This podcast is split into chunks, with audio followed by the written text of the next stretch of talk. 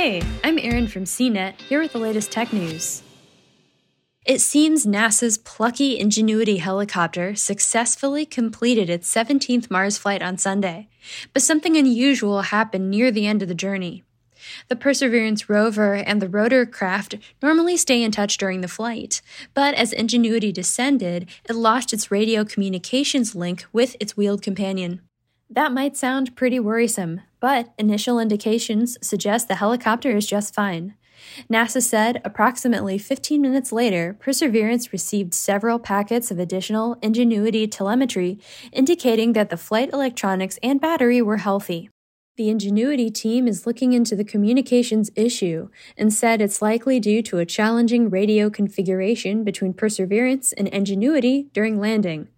A combination of factors might have contributed to the problem, including the rover's orientation in relation to Ingenuity and a hill that may have disrupted the radio signal at the end of the flight.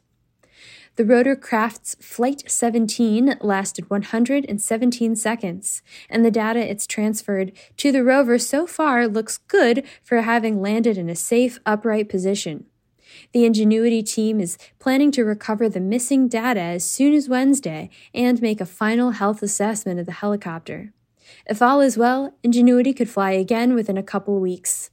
It's currently heading back to its original landing site and acting as an aerial scout for Perseverance.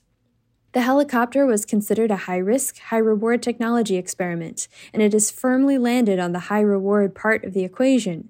It has already successfully weathered some minor technical glitches and continues to soar in the challenging conditions of the Jezero Crater. NASA expects this won't be the only time Ingenuity's radio communications get interrupted, saying, "We will do all that we can in planning to prevent them when possible." But temporary loss of radio link is a natural part of helicopter operations on the Red Planet. For more of the latest tech news, visit cnet.com.